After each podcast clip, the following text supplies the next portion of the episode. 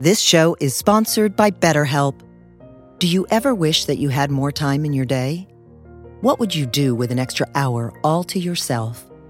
Would you go for a run? Take a nap? Read a book? The possibilities are endless. Therapy can help you find what matters to you so that you can do more of it. It's a great way to increase self awareness, deal with overthinking, alter negative behaviors, and more. If you're thinking of starting therapy, give BetterHelp a try. It's entirely online and designed to be convenient, flexible, and suited to your schedule. Learn to make time for what makes you happy with BetterHelp. Visit betterhelp.com slash heartwisdom today to get 10% off your first month. That's BetterHelp, H-E-L-P dot com slash heartwisdom.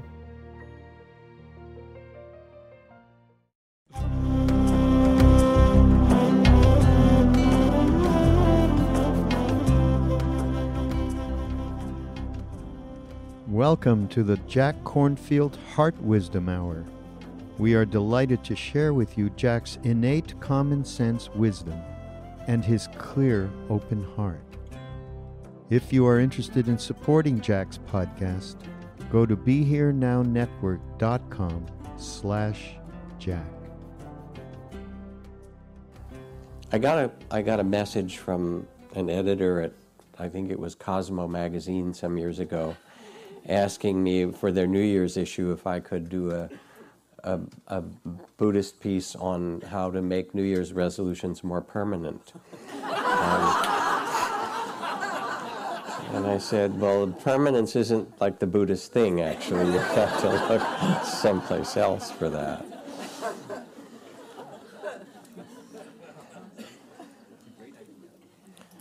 But it is kind of wild. Here it's 2014, at least for me, the year 2000, remember Y2K and everybody was getting worried about the meltdown of every computer in the whole. It seemed like it just happened, you know? It just spins around so quickly. And what could I say? Happy Perihelion Week, for those of you who didn't know that. This, a few days ago, was the day that the Earth is closest to the Sun. Um, now, it turns out that even though we're a little closer to the fireplace, that's not really what changes the summer and winter. It's the Earth's axis that does it. But I hope you enjoyed the, you know, coming close to our neighbor star. And as I spoke about before the new year, I, in December, had the opportunity to uh, lead a retreat together with Ram Dass um, and the theme of the retreat was finding grace amid suffering or transforming suffering into grace. Um, and it was very moving, quite touching to be with people often who came because they were in the middle of great difficulty. Um, and Ram Dass was uh, really a kind of exemplar of love. He was just so loving and kind to everybody, no matter what they were going through. Um, and at the same time, he wasn't afraid of their suffering. People who'd come who's, who had lost children or who had various tragedies, and he would love them, but he wouldn't. Um, he said, I, I, I'm not going to get into the melodrama of it. I'm just going to love you. It was really kind of wild. So, this from an Indian saint, he says, Go ahead, light your incense, ring your bells, call out to the, can- to the gods, light your incense, ring your bells, call out to the gods, but watch out, for the gods will come, and they will fire up the forge and put you on the anvil, and beat you and beat you until they turn brass into pure gold. So some people enter spiritual life like looking for some, you know, some force or some spirit to come and help them. Um, I don't even think you have to call out, frankly. they come, you know. They do. And what you see as we go through this turning of the calendar year and you take your seat in meditation, there's your breath breathing itself and your thoughts appearing and disappearing and your feelings coming and going, is that you live in a world of change the ineluctable modality of the visible and audible um, is James Joyce's description of it. Little breath, writes W.S. Merwin, who was our poet, national poet laureate. Little breath, breathe me gently, row me gently, for I am a river I am learning to cross. And so you take your seat and you feel the life breath of your body, and then feel that you are not only breathing your body, but in some way you're part of the cycles and breathing of life itself.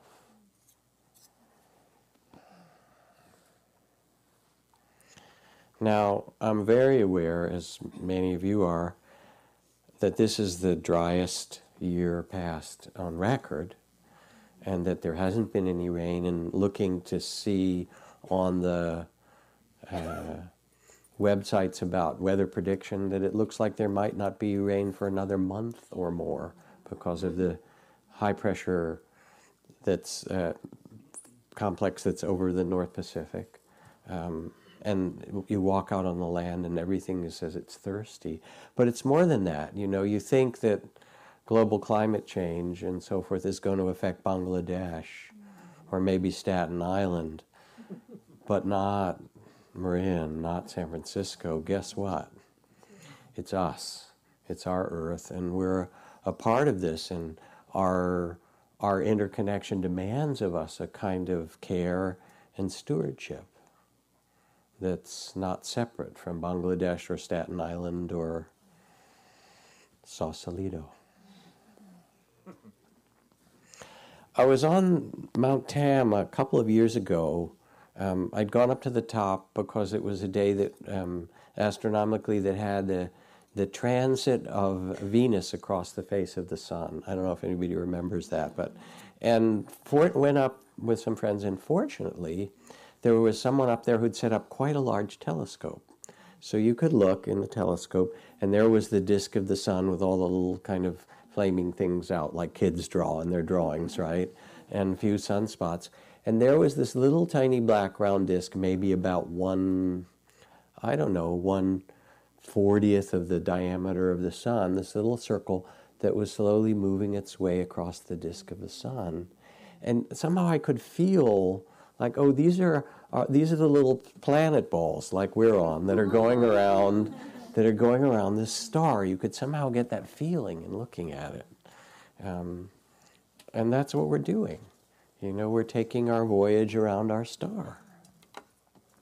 So you sit, you come to sit in meditation, and you come to quiet your mind, steady yourself, soften the heart, maybe become a little bit more present, reduce the stress. And as you sit and meditate and begin to listen in a deeper way, you notice that wherever you put your attention is in change. The river of thoughts, the feelings, the perceptions, all the things, the sensations of the body. And not only are they in change, but they're un- ungovernable that you might think, I don't want those thoughts, right? Or those feelings I like and those ones I don't like, or I don't want those sensations. Does it listen? It has no pride and it will do anything, right? And so you're there with this river of experience that's unfolding, which is your mysterious human incarnation. And you notice that it actually is a river, that it's changing. The quieter you get, the more you feel the flow of change the fact that it's ungovernable and actually it's insubstantial and in some fundamental way it's unreliable because it keeps even the best of it is there for a little while and it turns into something else and so you don't own it you get to experience it but it's not yours and so here you are you take your seat in the mystery of being a human being this human incarnation and you notice the body breathes.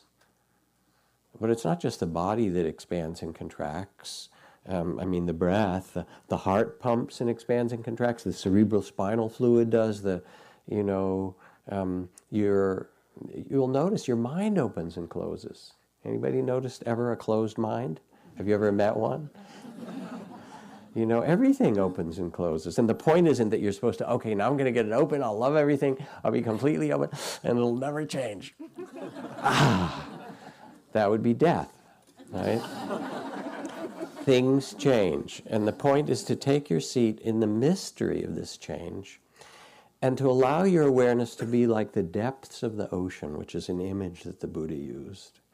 And on the surface of the ocean are storms and waves and rainbows and maybe even, you know, cargo ships or whatever, um, and sailboats and, uh, and all of the things that happen on the surface, which can be acknowledged and, and actually valued. But at the same time, there is a dimension of life, of awareness that you can discover, tune into, rest in, that is silent and deep and embracing of all that, but also with a perfect balance with it, a, kind of wisdom that says, yes, these are the inevitable changes on the surface, and here's the stillness of awareness underneath it all. The eight worldly winds that are in Buddhist psychology pleasure and pain, gain and loss, praise and blame, fame and disrepute. I mean, even in the room tonight, I noticed the windows weren't cracked and the top wasn't open, so it got really stuffy. Then Sean turned on the blower, then it got really cold, right? What do you want, stuffy or cold, right? So now it's getting stuffy again. Pretty soon it'll turn on, it'll get cold again. I want it perfect. I just want it this way, and I don't want it to change. Sorry, wrong planet. Right?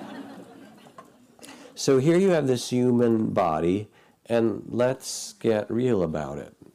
Um, the Buddha says, Did you never see in this world a man or a woman 80, 90, 100 years old, frail, crooked as a gable roof, bent down, resting on crutches with tottering steps, broken teeth, infirm. And did the thought never occur to you that you too are subject to this? That's a kind of a serious thing to say, isn't it? Um, but the wild thing is that it's true. That's really the wild thing that we have this human life and it's temporary. And our body is a work in progress that we contend and love and care for and jog and stuff like that and exercise. But also, it gets older and it gets sick and it does what it does. And you sit quietly and you notice the rhythms of your body pleasure and pain and sickness and health. Or you notice your feelings. And the feelings are like uh, a waterfall. Zen Master Suzuki Roshi talked about how when he went to Yosemite, he said the biggest waterfall I saw was 1,340 feet, and the water looked like a looked like a curtain when I saw it coming down. And then as I got closer, I saw the curtain was made of little individual drops. And then I thought, what a hard thing it must be for that little drop that was part of the river to be all by itself falling down 1,340 feet. And he said, and it felt like our life in that way. We come out of the river of being, and then we're separate for a while from that river, of that mysterious river that we're all born from. And we feel ourselves separate, and it's not so easy. He says, and then, and then we rejoin the river. Let me see if I can find that other passage, part of that passage of what he says. Um,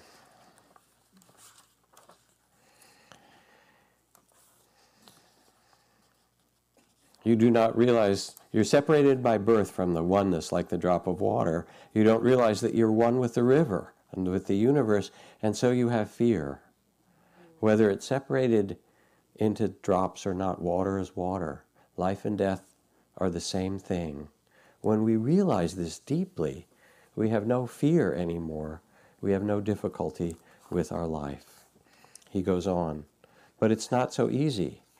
Your practice of meditation can cultivate this understanding for you. For when you find this deep understanding, even though you have difficulty falling upright from the top of the waterfall to the bottom of the mountain, you will enjoy your life.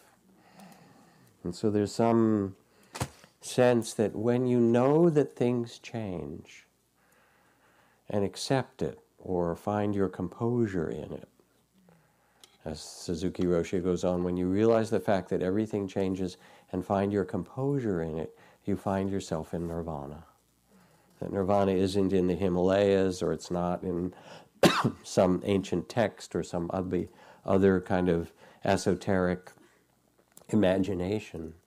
It's the invitation to find peace in your own heart where you are amidst change. You can't stop the waves, but you can learn to surf, someone said. That's kind of meditation 101, right? And the interesting thing is that you sit in meditation and you feel liking and disliking and pleasant and pain.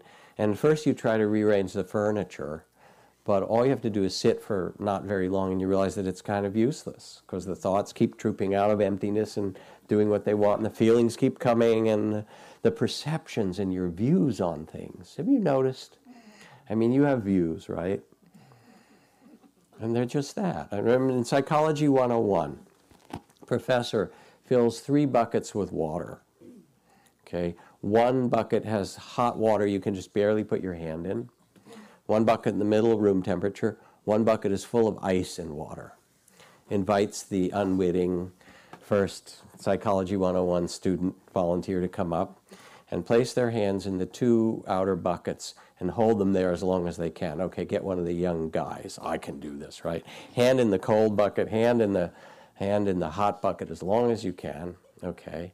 And after 30 seconds or so, it's very hot and very cold. Pull their hands out and then place their two hands into the middle bucket. And then there's always this really funny expression on their face, whoever it is, the young man, young woman, doesn't matter, because their hands are touching. And one hand feels the water is really cold, and the other hand feels like the water is really hot in the same bucket of water. You understand, right? We make opinions and views and perceptions, and they're just tentative. And a little while later, you were a libertarian, and then you decide, well, maybe you'll try being a Democrat, or vice versa, or Republican, or whatever it happens to be. So, meditation is an invitation to rest in mindful awareness or loving awareness and to see from the wisdom eye or from the heart of understanding that to be incarnate is to live in a river. The Buddha described our life as five rivers, rivers of feelings and perceptions and thoughts and sensations, and that that's what you are. And when you'd see this and sense it and really understand it, you become more gracious. And so these the statuary, the kind of images, there's the Buddha seated there with his hand touching the earth, and the witness of the earth in the midst of all the difficulties of life, or, or Kuan Yin, the goddess of infinite compassion, sitting with this great composure. They're really symbols of an inner graciousness or stillness amidst the joys and the sorrows that make up life.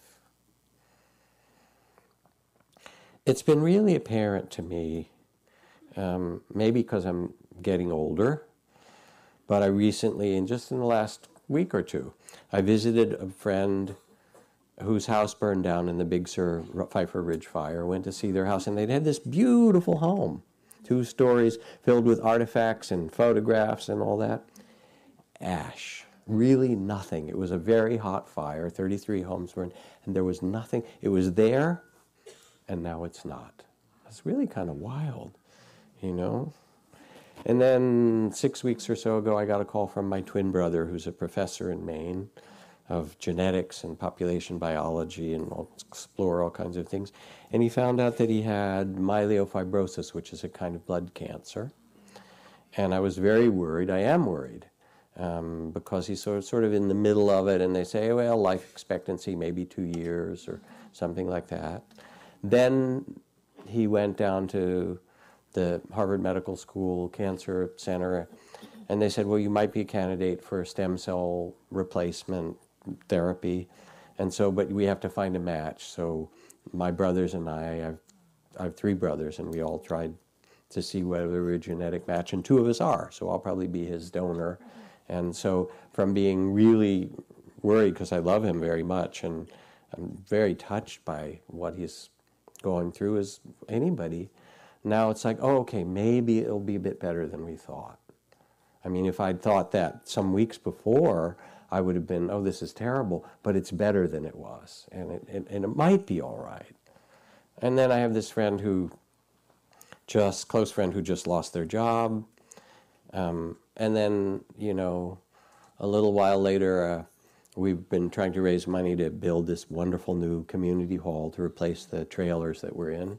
Um, and it's going very well. And we're about to start building in April after a long campaign. And a little Christmas check came in for half a million dollars anonymously. Oh, here. You know, thank you. Hallelujah, right? And then these other friends who tried for a really long time to get pregnant and were unable to got pregnant, and the pregnancy ended with this beautiful baby girl, you know, and it's fantastic. And then this other friend who I'm close to called, and turns out that she's losing her memory, you know. And then Steve Stücky, who is the abbot of San Francisco Zen Center, a very dear, wonderful man. Um, he had uh, about 12 weeks ago um, pain and went in and they said you have fourth stage pancreatic cancer. He died last week, I guess it was, and um, he did it with such dignity and he gave this talk about gratitude. He said, There's nothing I can do, so I might as well be grateful for all I've been given and all that I know and all the people that I love, and such courage and straightforwardness. And then I guess I should, in honoring him, read his death poem here. Zen masters are supposed to write a death poem, you know, kind of make it a little classy way to exit. He says, This human body truly is the entire cosmos each breath of mine is equally one of yours. Beautiful.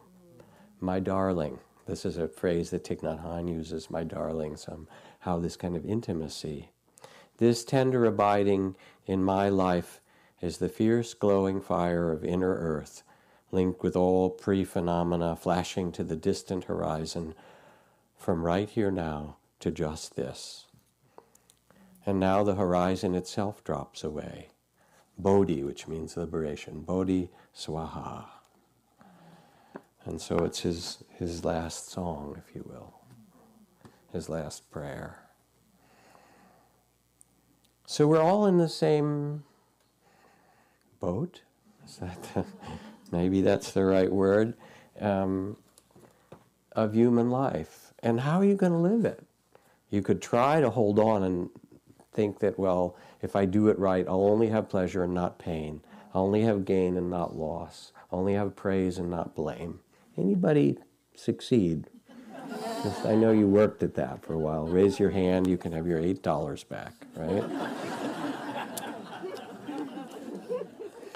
So after the after the World Trade Centers um, collapsed, um, and after the first uh, week or two of all the emergency things died down, then there came a whole community of people who were working to uh, working on what was called the pile, all that was there to try to pull out both bodies and and uh, disentangle what had collapsed. It took about a year. And as the various construction workers and equipment and people went in to do it, there also grew a support community a makeshift community of helpers sprang up around all of us who were working there, and there was a crew of, I don't know, 5,000 people were working there. Helpers like proverbial grass blades poking through the pavement. And the stories are, are legendary. Giant vats of Cajun food cooked up by a crew that materialized from New Orleans, truckloads of brand new boots don- donated to workers whose own had virtually melted off, you know, 10,000 volunteers of every political stripe, income level, race, sexual persuasion, religion or no religion, had transubstantiated tragedy into an ad hoc affirmation of humanity's indestructible goodness. There was one fellow, Joseph Brady, a 55 year old hard hat crane operator who had helped to build the World Trade Center when he was 21 and volunteered to pull up the wreckage. Like so many workers at the site, he'd been overwhelmed by the carnage, sinking slowly to the curb after his first night under the savagely bright arc lamps, his head cradled in his hand. That's when the Salvation Army kids appeared, he remembered, in their sneakers with their pink hair and their belly buttons showing and bandanas tied around their faces.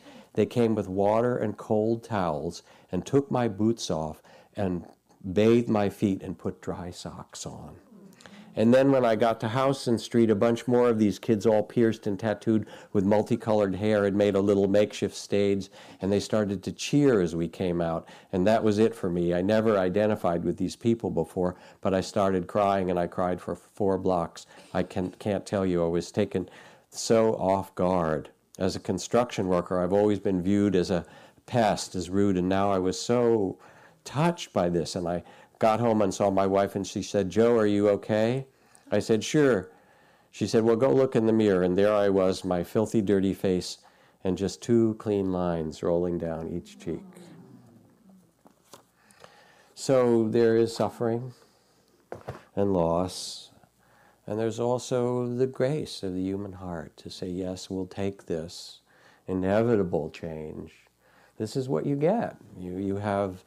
Um, 10,000 joys, 10,000 sorrows. You have the ocean of tears and the unbearable beauty of the world. Um, and to live wisely is to find your composure amidst it all. And my teacher Ajahn Chah, his favorite phrase was "mai in Thai, which means it's, it's uncertain, isn't it? He also would say, then relax. It's kind of the laughter of the wise.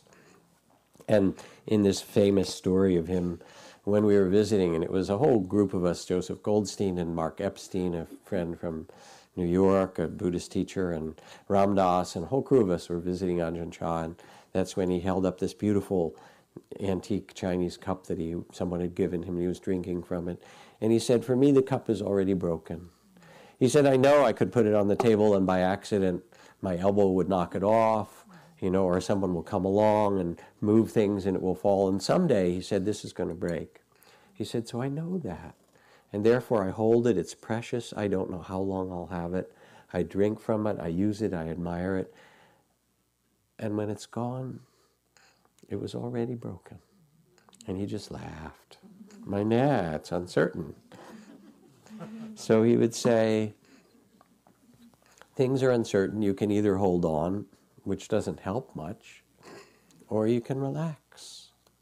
There are three rules for writing the great English novel, said Somerset Maugham. Unfortunately, no one knows what they are. right? Same for living your life. It's really more like Braille that you open yourself to a new day with its joys and its sorrows and its gain and its loss.